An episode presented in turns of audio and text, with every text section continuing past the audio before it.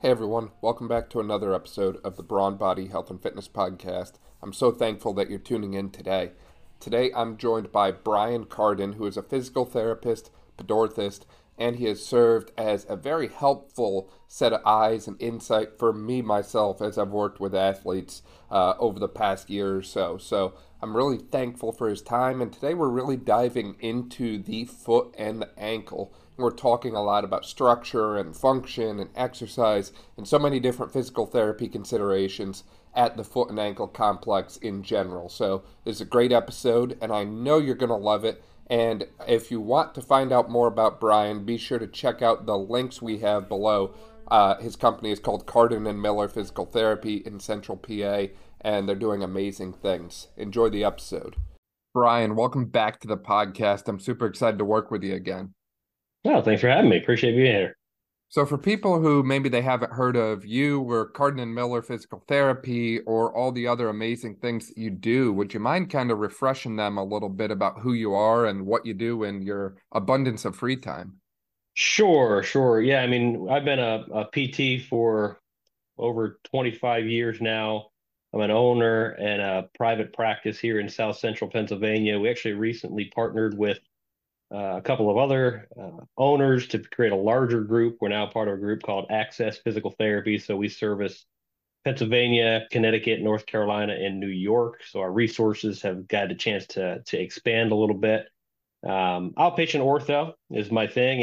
And I've been specifically experienced in what we call pedorthics. So we'll be talking a lot about that today. But in addition to my PT background, I've had a career in managing complicated foot and ankle issues, ranging from the complicated diabetic foot to the high functioning complex athlete and just about everything in between. And what role does equipment have, and how do we combine that into our knowledge as a physical therapist and biomechanist and use that as a tool in our toolbox for treatment? Yeah, and you've been a huge help to even myself in managing some of those cases in the past. I remember we worked together on one or two just recently, discussing different orthotic considerations, different leucotaping considerations, even exercise considerations. And it was super helpful, and kind of being able to look at everything from the foot and ankle all the way up to the hip and core for an athlete gave us phenomenal outcomes. I mean, in some of these specific cases, we resolved years of pain in a matter of maybe half a dozen visits because we were able to look at everything and correct everything. So there's certainly so much value in what you just spoke on. And I think that's a huge part of why we're here today is, I feel like a lot of practitioners don't fully understand the foot and ankle, and they don't fully understand the impact it has on the rest of the kinetic chain. And I would assume that you probably see that a little bit yourself, being in PT for a while and also mentoring countless students across your years. Yeah, I do. I mean, I think at the end of the day, my takeaway from this is that physical therapists are uniquely qualified to look at people mechanically. And it was just a natural transition for me in my work to start from the ground up, from a kinetic chain standpoint, and say, we evaluate. I've been doing this for a really long time, right? So the evaluative process has changed over the decades now, but more and more I find trying to evaluate how people function in the real world is key. And so that happens on our feet. We're made to be bipedal, right? Very rarely are we crawling around, at least not for long periods of time, and we hope, right? We hope to be on our feet and functioning. So I'm a huge proponent of teaching people how to move correctly, looking at structural alignment. What role does structure play on movement and function? And all of those things have to blend together and say, I think that if we don't, as physical therapists, at least have a broad enough knowledge of these things in our toolbox, we can potentially sell patients short. Now, we can fix problems maybe short-term, but we don't create long-term resolutions. Now, there's only so much that we can do when we get into structural anomalies and even soft tissue failures, which we can talk a little bit about. And that's just the role it is. I never take my physical therapist hat off. Right. I'm always a physical therapist first. That's what we are and what we do. And, our tagline in our business is we want to move better, feel better, live better. And it begins by moving better. We just got to figure out what are the tools that we can bring to the table to create the ideal movement pattern such that we don't load tissue abnormally, therefore creating better function, lower pain risk, decreased risk of injury. And ultimately, that is going to vary based on the patient and how they present, right? You know, you're not 100%. You're not going to treat someone who oversupinates the same way as you treat someone who's an overpronator. So it speaks to the importance of a very individualized assessment and evaluation. So from your standpoint, how has your evaluation process, I'll say, evolved over time from looking at things from gait analysis to balance to, I know you have all kinds of bells and whistles and tech in your clinics as well. How does all of that kind of come together to give you a good picture of how that patient is presenting and what their limitations are? It's a great question, Dan. And the reality is from a young person to where I am today, it's my personal evaluative process has just changed from a sense of having seen thousands and thousands of clients, right? You interpret things a little bit differently after that many years than you do when you're a young clinician. But I do have the opportunity to teach and to teach this information. And the first thing I tell providers to do is to create a system for yourself, create something that is repeatable. You're always looking at the same things for everybody, meaning I start mine in a standing position. I start all my evaluations in standing.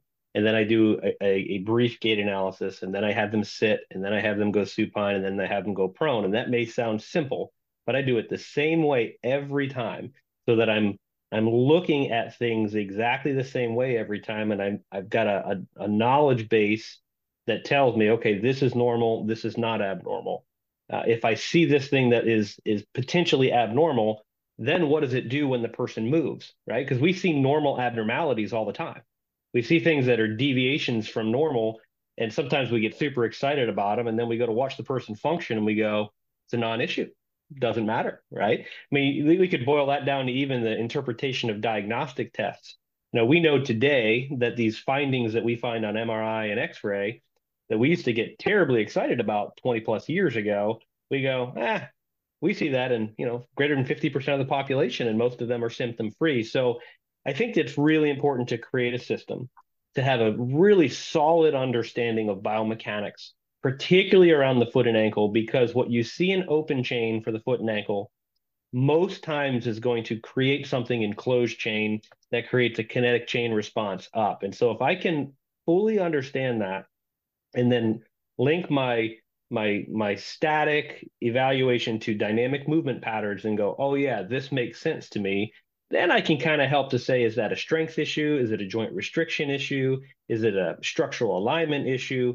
That's a lot of stuff, but we have all that as the core. And then, as you mentioned, as the years have gone by and technology has improved, we've got some really cool tools now that we can validate some of those findings. Like, oh, I think I saw this.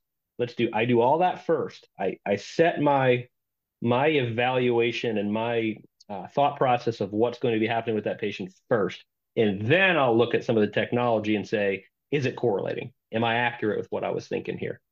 Right. And ultimately, it's not just a game of matching your own eyes to what the tech shows you, but also listening to the patient as they go through it too. I think there's, loss of appreciation, I'll say, for the subjective report. And a lot of times, if you listen to the patient closely as they're doing stuff, I think you can probably get 3/4 of what you need from that alone. And then I don't mean to interrupt you, but if you've not been in the room with providers that are outside of our profession, that rely so heavily on diagnostics to come up with solutions, it'll make you want to bang your head on the wall to say, did you even listen to what they said? Like, yes, yep, I see that they've got this degenerative arthritic condition, but their symptoms have nothing to do with that. You're right. That will set the groundwork to kind of hone you in on what it is you're expecting to see, for sure. Yeah, exactly. And as you're talking too, I can't emphasize the point enough of understanding the complex mechanics of the foot and ankle joint enough, because ultimately that impacts the rest of the leg, right?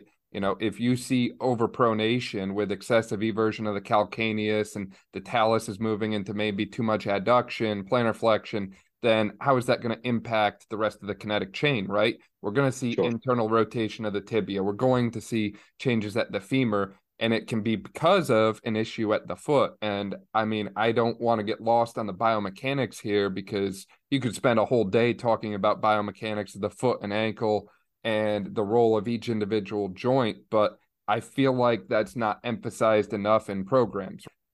You would hope. I mean, I think when it comes to programs and academia is tough, right? We've got to, when it comes to these programs, they have rules they have to play by the accrediting agencies.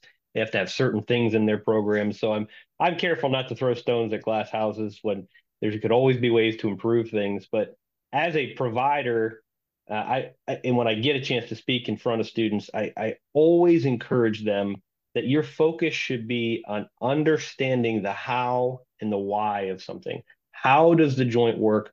Why does that matter? And what impact is that going to have going up and down the kinetic chain? Too many times I'll see providers to focus on either protocol-driven rehabilitative processes or diagnosis-driven approaches to care when, I mean, I'll give you just a quick example without going down a rabbit hole. You know, if I had a nickel for every total knee arthroplasty that has come in my door over the years that has planovalgus feet, super flat feet with internally rotated tibia and genu valgum, and they said, you know, I had this for years and years and years. I have my knee replaced, but I still have this knee pain, right? Nobody ever took a look at how they're moving kinetically. They replaced the damaged joint, but they never looked at how that lower limb was moving. And as soon as we put them into something corrective to kind of stabilize that, derotate the tibia or lift the midfoot a little bit, even just put them in a nice pair of shoes that gives them a stable base to function on, and they go, my goodness, my knee pain starts to go away. And it's because, you know, if you understand how something works, you understand length tension relationships, you understand joint surface loading, and now you can build programs that you're not limited. You're completely unlimited on who you can intervene with because you understand how to get somebody as close to normal mechanics as possible. Exactly. And, you know, we were talking with Danny Foley recently on the podcast about the role of the fascia at the foot and ankle in impacting the rest of the kinetic chain as well. And, you know, he was kind of talking more from a strength and conditioning background, but he was saying, look, you know, plain and simple, I work with some athletes, I work with some of these individuals and so on. And I've noticed that some of them will move their foot in such a way where they put almost all their weight on their first and second toe, and their pinky toe in some cases is completely off the ground. Or other individuals might not want to put weight on their big toe, and instead they're bearing all their weight on the lateral aspect of the foot. And he was kind of thinking about it, and he didn't really have a great, you know, he didn't have an answer for it. It was just kind of one of those hypothetical questions of, you know, what impact is that going to have up the chain if we're putting more of our weight on half of the foot versus the other half? You know, it's a smaller surface area, so naturally more force in a small area is going to have an impact locally and globally as a result. Sure. Yeah, I mean, and the reality of it is there's normal, right? There's what textbook tells us should be normal. And then there's the rest of the population, which everybody, there's very rarely do you evaluate somebody, even if you're using high technology and movement patterns where you go, oh my goodness, there's perfection. Exactly what I expected to see based on textbook normal. So you do see deviations or in that. But when you mentioned the windlass mechanism or plantar fascia engagement of the foot, you know, if you've got an incompetence of that windlass mechanism in the foot, foundationally, you're setting yourself up for potential failure. I mean, it is by definition what moves the foot from being a loose bag of bones to becoming a lever. And if we can never restore that lever, then we cannot expect length tension relationships of muscle up the kinetic chain to be any better. And it just, you know, it kind of aggregates. You might see that as a localized pain problem first. But down the road, you know, somebody comes in and you start talking about patellofemoral problems or lateral hip issues because they've got progressive hip weakness that is just secondary to an abnormal movement pattern for years and years and years. And, you know, we as therapists will tend to get sucked into, oh, the hip's a problem. Let's strengthen the hip. And I'm not saying we shouldn't strengthen the hip. I told you, we never take the therapist hat off. You got to address that. But if I don't keep looking at the why, how did that end up that way? Why did this otherwise normal, healthy individual end up with unilateral or bilateral hip abductor and external rotator weakness when they were training pretty comprehensively, perhaps, but they just, their movement patterns were such that they could not fire muscle groups the way they were designed to be fired. And again, it sometimes it's a matter of strengthening through the kinetic chain, not always throwing equipment at it. I'm not suggesting we throw equipment at everybody. In fact, I probably talk more people out of equipment than I talk into equipment, but I do have it as a tool in my toolbox. Yeah, definitely. And, you know, that windlass mechanism is essential for supporting the arches of the foot. And if it's not functioning properly, that's when we start to see more of like an overpronation compensation develop. And I know we've talked in the past, both on past podcasts and off podcasts, about the arches and supporting the arches and just really building from the foot up, because plain and simple, if you don't have good foot mechanics, and you start doing some aggressive single leg balance or functional movement progressions, then you're actually feeding into a dysfunction. So right. In someone who has an overpronation compensation, or, you know, the flat foot, I think is the common term for it, flaps of the medial longitudinal arch, how do you go about addressing that, maybe with equipment, without equipment? Can exercise alone rebuild a fallen arch, so to speak? Well, the first thing I would say is that low-lying arches by themselves are not a pathology, right? Mm-hmm. That's probably the first question I get is, you know, are flat feet a problem? Well, there is no objective measure that says, okay, this is a normal arch, this is an abnormal arch. When I look at the height of the medial longitudinal arch, I'm always correlating that to the position of the forefoot and the position of the rear foot. So if we see somebody who has a true planovalgus foot deformity, meaning the medial longitudinal arch is dropped, the forefoot has AB or abducted, and the rear foot is an eversion, I clearly have an abnormal alignment issue. So my first thing is with that type of person, I'm going to check on mobility. I want to see, does the foot have the ability to be put into a position that is normal? Because some of these folks, if they're in that for so long, you know, they may have developed some capsular restrictions that we can't even get there. If that's the case, and now we're probably not talking athletes in this case, we're probably talking older folks who've been in that position for years. You know, from a therapeutic standpoint, first thing I'm going to do is see if I can restore that mobility. It's going to be joint mobilization. It's going to be range of motion. It's going to be selective strengthening to supplement what I've done. In those people, the likelihood, let's just throw a random number out there. You know, they're over 50 years old. They've had this problem for years. And you mentioned earlier, their subjective report is, my feet have been this way since I was a kid, right? Because I get that all the time. I've had this foot position since I was a kid. It never bothered me then, but now that I'm 50, I have these problems, right? What they're experiencing is the aggregate result of hanging on tissue over time. The likelihood of me mobilizing and then strengthening the tibialis posterior adequately enough to restore normal shape is probably pretty low. You know, that person from the very get-go, I'm probably leaning towards, what am I going to be able to do to support the midfoot and arch, bring that rear foot a little closer to neutral?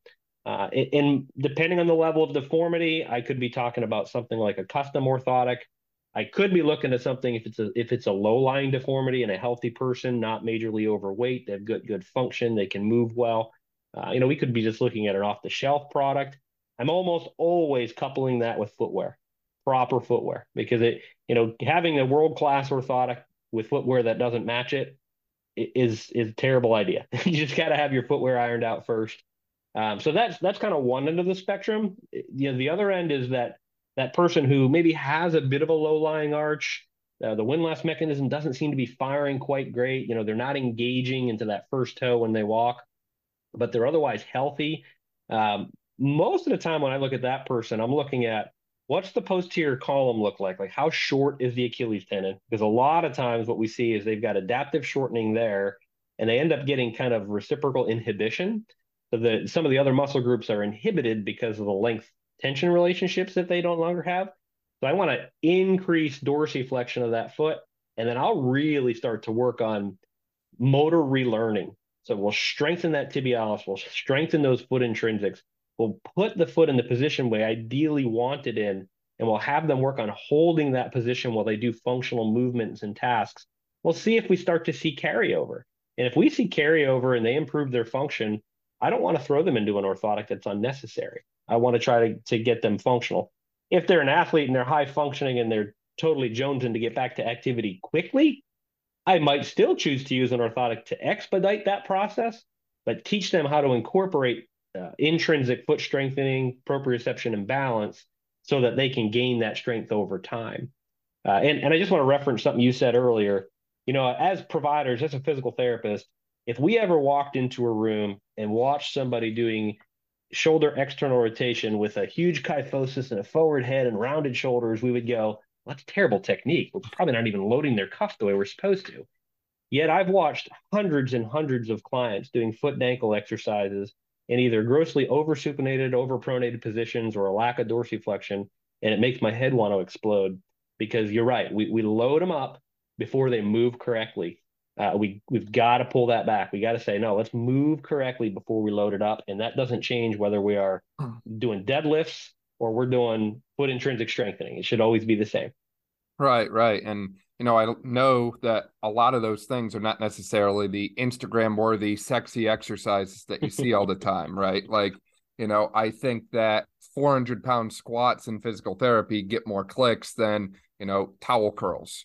But sometimes it's the necessary evil of this is what's going to help us here. And it ultimately comes back to knowing what your goal is in PT, because if your goal is to function as a strength coach, sure, ignore all that and just start loading them up. But you're going to become part of the problem if you do that for long.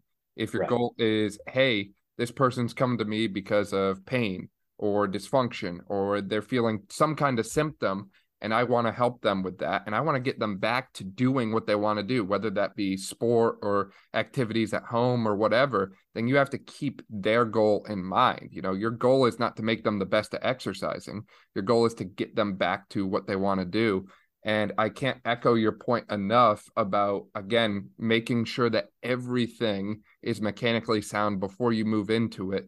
I remember when I was learning from you back in school, I can't believe I'm saying this, but this was like 2-3 years ago, Brian. Probably. You made a point about the importance of getting subtalar neutral before you assess dorsiflexion.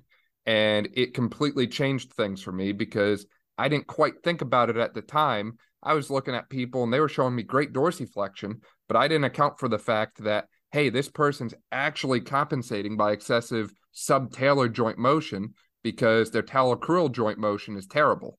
And once you put them in that neutral position, you watch that number drop.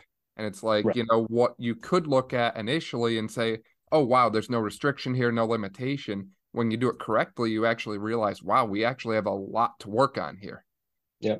The quality of what we evaluate matters, right? And I think that's, as clinicians, we have to be careful of that, is that we will tend to move through things kind of quickly and just make assumptions like, oh, you know, to your point, dorsiflexion is really good, you know, and I'll see people do that all the time. One of the reasons we see so many midfoot and forefoot problems in this society is that we have a massive issue because of what we've done culturally over the years, footwear, right? So back in the, I think it was the 20s when, if I'd have to dust my stuff off from cobwebs here to know the right dates, but when they started actually putting boot heel on shoes, you know, prior to that, like Civil War era shoes, if you ever look at them, even before that, they were all flat in the bottom. And then they started putting these little boot heels on shoes for a lot of reasons. They looked better, they held up better, but all of a sudden we started putting people on pitch. And over the generations, we've had people on pitch for so long, and we shod or shoe our children at such an early age. And just culturally what we do in society, we end up with a slight degree of plantar flexion all the time. And so we get really short Achilles tendons. And when those things get short, we're not going to not walk, right? We're going to walk. We're just going to change where we get our motion from. So we start getting that motion from our midfoot or excessive loading of the forefoot, which is one reason why we have epidemic problems with plantarfascial issues and metatarsalgia and first MTPJ problems like sesamoiditis. You would be shocked. You said earlier how that's not the sexy exercise that gets the job done. Man, if we could just teach people to get really good quality dorsiflexion on a regular basis, I honestly believe we would fix a number of problems. It wouldn't be instantaneous, but I think it would happen pretty effectively. And it's such a not sexy exercise, but teaching them to do it the right way in subtalar neutral without overloading the forefoot, you know, you're right. We could fix a lot of things by simply doing it with high quality versus just blasting through things to say we got it done. And not forgetting your progressions either, right? A lot of practitioners will hit, you know, dorsiflexion range of motion all day long, but they never strengthen the anterior tib. And, you know, don't get me wrong, there's a time and a place for four-way ankle. I mean, we just had Dr. John Gardner on the podcast a few weeks ago, and he's saying that's one of his favorite things to do with basketball players. There's a time and a place for it, Sure. But four-way ankle isn't going to get you back to running, cutting, changing directions, deceleration at a high level. You have to progress accordingly. And I think that's an area that a lot of providers or practitioners miss. And not just talking about PTs here, but even strength coaches. I can't tell you how many training programs I've looked at where, you know, they'll talk about, well, you know, this athlete has tight calves and they stretch the calves, but they never actually strengthen the anterior tib. Do you have any preferred exercises, interventions, progressions for progressing through anterior shin strengthening or dorsiflexion strengthening, I'll say? Yeah, so I tend to look at it a couple of ways. I do use rocker boards a good bit because I can get a flat surface where I can fix the foot and I can even wedge that foot, and I'll make wedges, or I'll just use towels to wedge feet, right? So I'll do that for stretching of the posterior column a lot. I use rocker boards, and then I will move those rocker boards or remove things to have people actually going through active motion to be able to. That's sort of my first line defense of where I'll go, is I like to get people to move as much in the functional position as possible. Not a huge fan of open chain strengthening that way. I like to do it as closed chain as possible when I can. So I'll do, I'll turn that rocker board sideways, and I'll do inversion on a rocker board with the person standing. Takes a lot of cueing because you got to teach people how to keep their hips still and actually make the movement happen from their ankle. And but it's really good for biofeedback. I'll put them in front of mirrors so they can see how it's happening and what's working. And it's pretty funny because you'll hear people go, "Oh my goodness, that's making my leg burn," right? Like, I didn't even know I had muscles there, because I just don't move that way very often. So I do like those. I like that a lot. I'm also a big fan of just kind of recruiting those muscle groups in groups. So after we mobilize or stretch posterior columns and facilitate movement, and I'm not saying I don't use T-band stuff for open chain, I do. I will typically begin to break down the gait pattern. We do a thing called back knee flexion. We'll be doing one single step, and we teach people to time how the tibia needs to move over top of the fixed foot before the heel begins to leave the ground. Because when we're short, the heel leaves the ground early when the calf is short. But I really am a big fan of those gait timing techniques. We'll do that. We'll break it down into single stages. And then we'll progress it over time where, you know, we'll have people doing single leg stuff, but we'll have T-band pulling him in one direction or the other, where they have to kind of stabilize in a neutral position, trying to keep that tripod of the foot, keeping the foot in subtalar neutral, and get that whole lower quadrant firing from there. So, you know, there's no end to it. At the end of the day, you've seen it. You've seen the ridiculous exercises that some therapists come up with, right? I think out of boredom, because we can only teach so many exercises, so many ways, we start doing crazy things. But that's what makes our job fun. You really do become unlimited once you're moving right. Man, be creative. Find ways to load that up, but always focus on, I'm not going to keep loading as when the person begins to lose technique. When they begin to lose technique, you got to back that loading off, because we're also not dealing with, you know, these super high capacity muscle groups from a power standpoint. But these are very much technical muscle groups that work on stability and localized stabilization. So I'm super concentrated on quality of movement and maintaining form at all times. Yeah, exactly. And especially if you're working with an athletic population, if they're in season when they're coming to you, then they're likely overtrained and overclocked to begin with. So adding a ton of load on them is not just going to hinder your progress for what they're coming to you with, but you could actually contribute to dysfunction elsewhere by pushing too heavy too quickly. And, you know, I also want to mention too, earlier you mentioned the role of footwear and just kind of the state of footwear in our country right now. And you also touched a little bit on the role of orthotics and that sort of thing. And you mentioned that the orthotic has to match the shoe. But I'm assuming that most PTs don't have a facility quite like yours where you have a running store right next door.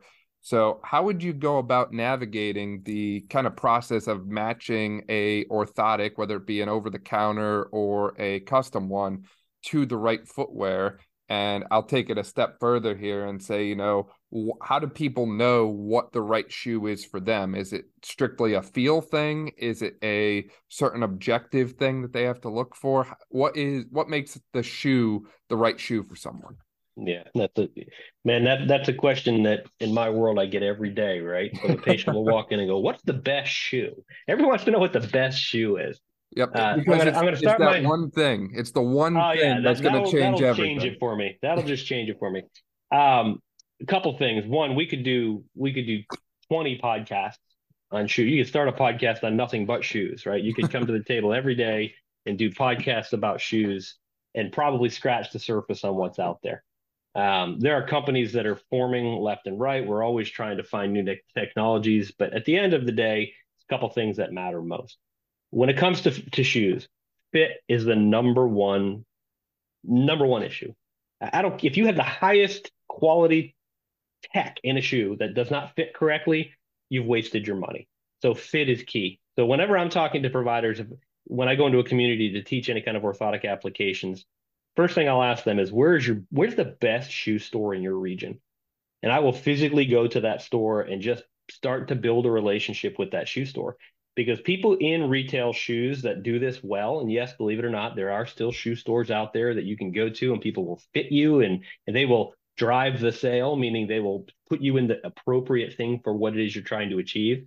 Yeah, there's only so much knowledge as a PT that you're going to retain on equipment that's on the market at any point in time when it comes to shoes. So having a relationship with a quality shoe store is great. And I know there's not one in every community, but even in neighboring communities, or find somebody who you can use as a reference. That's one thing that's really helpful.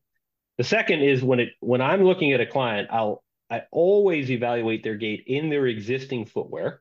That will tell you something. A little trick is to pull the insole out of the shoe, what we call the sock liner. Pull that sock liner out of the shoe and look at it. Count the toes. You know, it's a little fun thing that I'll do a lot of times is I'll go, how many toes do you have? And person will go, 5.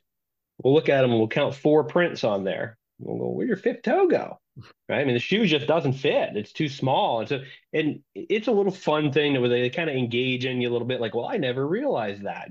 So fit is really key. Sock liner is a good way to look at it.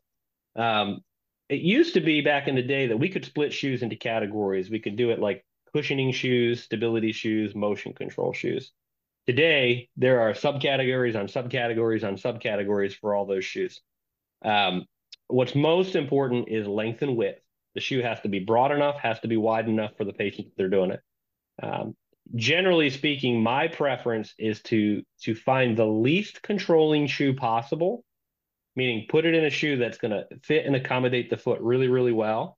And then if I need to get extra control, I'll add that control using an orthotic of some sort if I'm going to do it. That's my personal preference.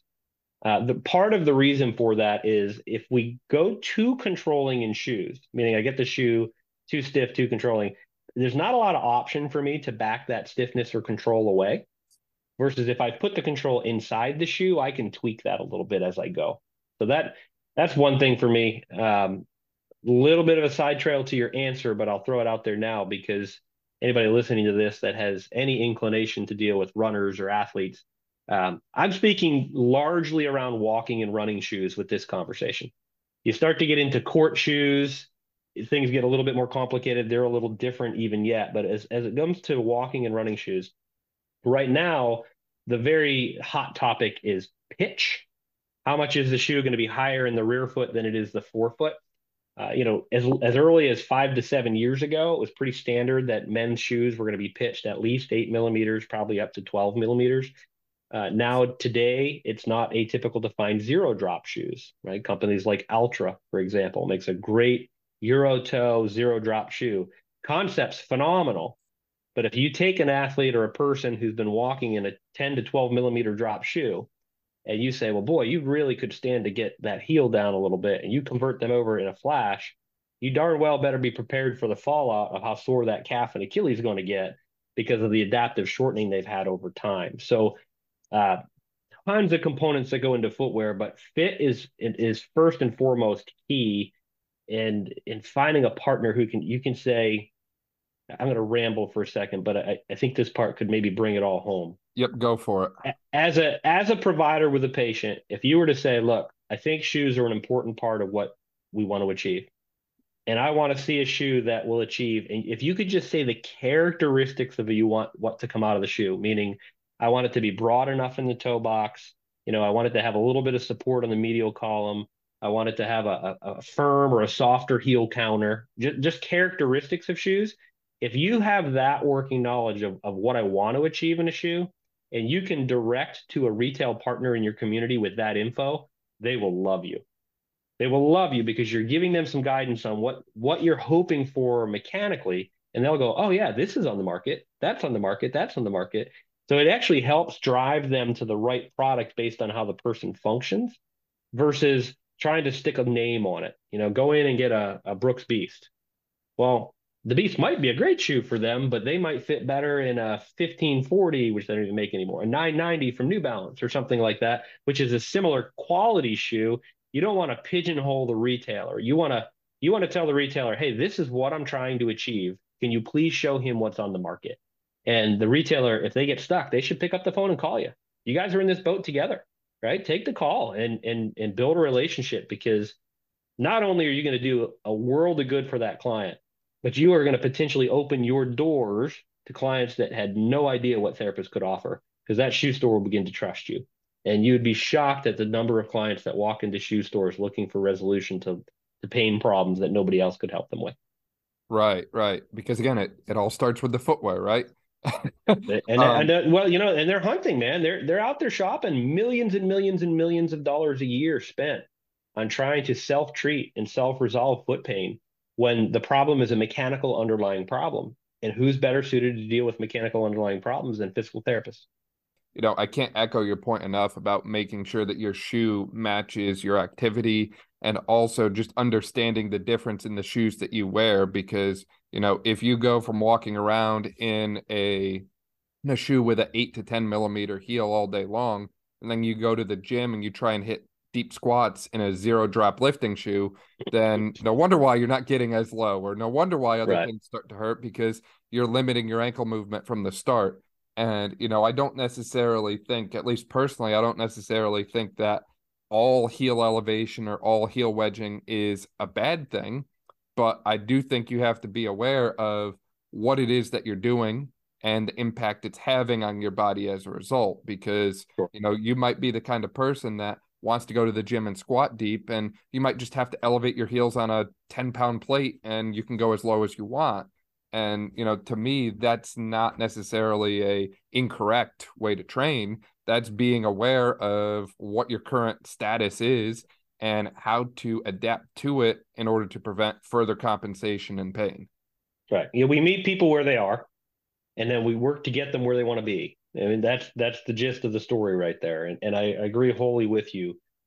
You know, if I'm sitting in a room with a shoe vendor, which I still have the opportunity to do because I do own a retail store, and they'll, you know, the Altra rep will come in and speak passionately because they believe it. They speak passionately of the value of what they're trying to get everybody into. They're not wrong, but they'll even cringe a little bit when I say, you have to understand that some people aren't ready for that. We might be able to get them there, but they're just not ready right now. And so we as providers have to identify when they're not ready. And frankly, a lot of these, not a lot, but several folks will come in and they will have self-tried these things, which gets them in the pickle that they need you in the first place, because they tried to do things they weren't ready for, right? This is not terribly unusual. We see it in healthcare all the time. So yeah, I think it's a partnership. All of that around shoes, what I would say is a general working knowledge of how footwear works and what could be on the market at any time is a good wealth of information for a provider to have. But then also having that relationship with a retailer or a vendor that they know they can trust to communicate back and forth, that's sort of the best relationship that you can have. Yeah, completely agree with you. And ultimately, as you mentioned, you know, it takes a village. It takes a lot of connections and networking to really create the best possible outcome for everyone that you work with, because unfortunately, you can't possibly keep up to date with all the information that we have on your own.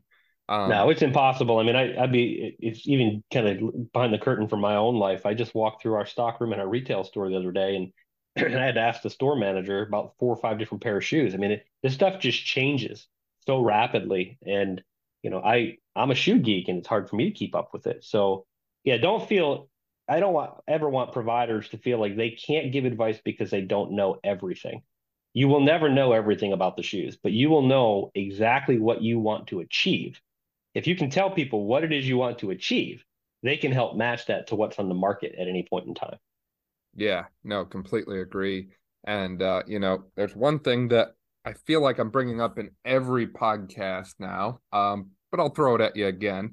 Sure. So in my clinic practice down here, we end up seeing a ton of post-op knees, ACLs, meniscus, that sort of thing.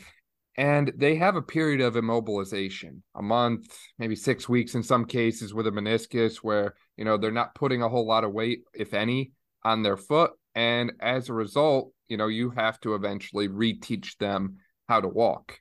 Is there any common trend or common dysfunction that you've seen in patients who you see post-op, ACL reconstruction, meniscus repair, anything that really limits their ability to walk for a short period of time, and then you start to reintroduce it? Is there any kind of common trend you see when you go from not moving much to all of a sudden we have to reintroduce things? So one of the big ones when you're going from any extended period, and I'll even call that a couple of weeks being an extended period of non-weight bearing, is there's a term, I used it a little bit ago for an exercise we do, and it is called back knee flexion, is that people who go non-weight bearing for a period of time, when they begin to weight bear, they will keep the knee in extension too early, too often, and for too long. They just don't let the knee go into flexion. And when that happens, you get two pieces. You get the knee extended for too long, and you get the foot supinated. They hang out on the outer lateral border of the foot for too long. It just happens. It's just a normal thing. So one of the first things that we're constantly doing when we go from non-weight bearing to weight bearing is we just work on weight shifting. We get the weight shifted onto the limb. Teach them that tripod feel. What does it feel like to have your first toe, your fifth toe, and your heel all on the foot on the ground at the same time? Center that mass, and then start to work on a slight squat weight shift where I'm getting that knee to bend, so they can trust the limb to bend the limb through, right? And then I'll break it down into that little exercise. So they take one step forward in that back leg. I don't want that knee to come off the ground too early. I want it to come off the ground in the right time, but I want the knee to bend and to load the first toe. If I can get that movement pattern going, I typically, you know it, Dan, you've been working for a couple of years now, particularly these young people who are post-op with a meniscal or ACL issue, and they just want to get off their assisted device. I just want to get out of that assist. I want to get off that assisted device. Hip replacements are another one. I refuse to let them off their assistive device until I can see a normal gait pattern, because the habit that they build in that gait movement pattern will stick with them. I would rather have somebody with a total hip using a unilateral crutch or a cane for a longer period of time with a really clean gait pattern and no Trendelenburg than I would to get them off that assisted device and feel like I got a win and then watch them hobbling over like a teeter-totter as they're Trendelenburg down the road, right? So those are big for me, is just break it up into sections, just like you mentioned earlier. It's just progressions. It's progressions of remember what it feels like to load the limb normal. Remember what it feels like to go into a flexion position with the weight loaded on there, and then slowly begin to load that baby back up. And if they don't, this is an extension of your question, but if they don't, they will develop secondary pain problems. And you know, I'm picking on the hip for a minute. I know we're talking about feet, but the hip is the low-hanging fruit one. You know, when you do this long enough, you're going to end up seeing over your career dozens and dozens and dozens of clients with hip issues, total hip replacements that are back in your clinic for back pain a couple of years later. And when you watch them walk, it's in large part because they're getting so much lateral trunk movement when they walk because they lack hip abductor strength because somebody let them walk with a Trendelenburg gait for years. They never accommodated for it. Right. So right. That's that same philosophy holds true when they go from non-weight bearing to weight bearing. Concentrate on movement pattern before you load it up. Right. Ultimately, we just talked about this with Eric D'Agati recently. You really have to earn the right to progress. And sure. I realized that might mean, you know, if you're a PT and you're just trying to move people through quickly, that might mean you have to slow down. That might mean that, you know, you're 6-week post-op ACL reconstruction only patient is not quite there yet compared to someone else, because you're focusing on the movement quality as opposed to loading them early. And don't get me wrong, loading some of these post-op patients is essential and important. And in some cases, PTs don't do it enough. But be smart about your loading in the sense that you want to load them in a way that doesn't feed movement dysfunction or contribute to a movement impairment, right? You know, yeah, it's the tyranny of urgency, right? We feel like we live in a world in healthcare where we're like, oh, we got to get better and we got to get better faster. I'm all about expedience, but not at the cost of quality. And if we're checking boxes because our goal was to get off the assisted device by week 3 and they're not moving well, we haven't given that patient the best care we can. So I'm cautious to tell people not to get sucked into that tyranny of urgency. Just focus on what the person's achieving. Obviously, you also want to see adequate progress. You can't, in our world, we also have to see progress to call it skilled care. Mm-hmm. It's a fine line, but if you're doing it the way we are talking about now, you're going to see that progress. You're just going to see it in the quality, and long-term outcome is going to be better. Agreed. And the last thing I'll harp on real quick here is, your eval never ends on day 1. Sure, you might get 45 to 60 minutes to look at the patient one-on-one, but you know that patient might present differently every time you see them. One day they might feel great and they might move differently. The next day they might not feel so good and they might move differently again. So I've found a lot of benefit from keeping a few basic movement tests that I do on day 1 as like a quick screen thing. So if someone comes in and they said they're feeling really good, go back to your gait assessment or your squat assessment and just kind of see how they move through it that day, right? You know, if you're doing it right, you'll watch them walk into your clinic. So it takes 10 seconds to look up and watch how they walked in that day. And if it's a good day, maybe it's different than the other day. And if it's a bad day, maybe it's different again. And you start to see a little bit more about how their symptoms impact their function, which is ultimately something that we can't get exclusively in one day. We're heading towards the end, I know, but that first visit, you're gathering data, but really the other thing that you're doing is you're building rapport with that client, right? You're getting them to trust you. At the end of the day, you're selling them a bill of goods that says, I've got a wealth of knowledge that can help you achieve what it is that you need to achieve. You have to trust me, and you have to be in this together as a team. That's day 1. The days after that are the days that you're going to build on that with the client based on their response, and you guys will conquer things together. So I think you're spot on with that stuff. And you know, anybody who ascribes to the concept of moving better before you load it up, there has to be a strong component of foot and ankle function in there if you're going to have a comprehensive bag of tools to tackle the problems with. Completely agree. Brian, as we start to wrap up here, do you have any kind of closing thoughts or closing remarks or any real major take-home messages from our talk today? You know, I think the first thing is just as providers, I'm going to really narrow this down to a guy who believes the foot and ankle is a huge component to things that we evaluate. Back pain, I'd even argue in some degree neck and shoulder issues, but certainly lumbopelvic and below. Make sure you take some time to inspect people's footwear. Look at how they move with what they came in with. Ask the questions of what do you wear on a regular basis? And not because it's going to be some crazy intervention that you're going to throw at every person that comes in the door, but because it can be one little piece to the puzzle that you're missing, and it can get very frustrating. So, you know, I would encourage people to at least incorporate that part of it.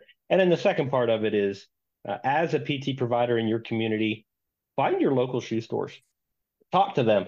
They actually probably are looking for people like you. Number one, they're getting people who come in there who are way beyond the scope of what they can manage, and you need the service that they offer. So I'd encourage you to think about when you're building rapport in your community, don't just think of that as other healthcare providers. Think about that as other business folks in your community who could not only be an asset to you and your clients, but just to the community in general. I mean, it's just going to help you and your staff and everybody have a resource that they did not have prior. Yeah, I completely agree. And I can't echo those points enough, Brian. Are people interested in reaching out to you or staying in contact with, you know, all the things you guys are doing in the physical therapy world and the shoe world and all the amazing things that you do? Where can they find you at? Have you left the MySpace generation yet? Yeah, so probably the best way to find me is either through our websites, which is cardinmillerpt.com. Then my business associates now, we'll be expanding some of these connections over the next year or so, but it's accessptw.com. It's a good ways to find us. My contact information is on our websites. I am on LinkedIn and some other social media that you could probably find me just by using my name, and I'm more than happy to connect with anybody who has any questions or considerations that they want to talk about. Yeah, for sure. We'll link to all of that below in the description. So if you want to reach out to Brian and check out what they're up to, you can find more there. Brian, it's always a pleasure talking with you. Thank you for your time. All right, man. Appreciate you. Thank you so much for listening to this episode of the Brawn Body Health and Fitness Podcast. If you liked this episode, please make sure to share it with a friend, subscribe so you don't miss any of our upcoming episodes, and leave a review. This way we can spread knowledge and motivation and help reach more people. Thank you again for listening, and I'll see you next time.